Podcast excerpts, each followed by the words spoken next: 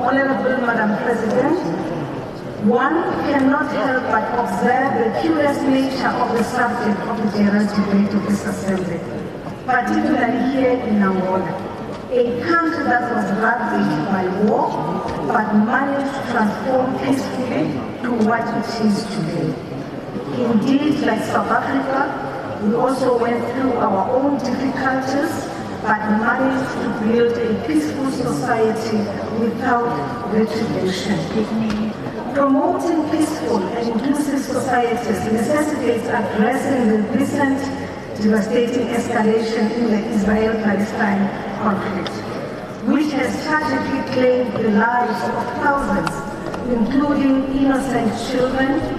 It is imperative that we take concrete action and implement United Nations resolution for a comprehensive peace between Israel and Palestine. South Africa calls on all parties involved to prioritize peace over violence and uphold the international community's own resolutions by establishing a credible peace process.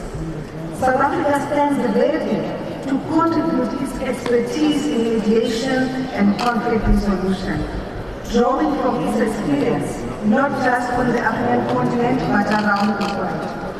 As Nelson Mandela, our former president, the late, once said, and I quote, we know too well that our freedom is incomplete without the freedom of the Palestinian. Close.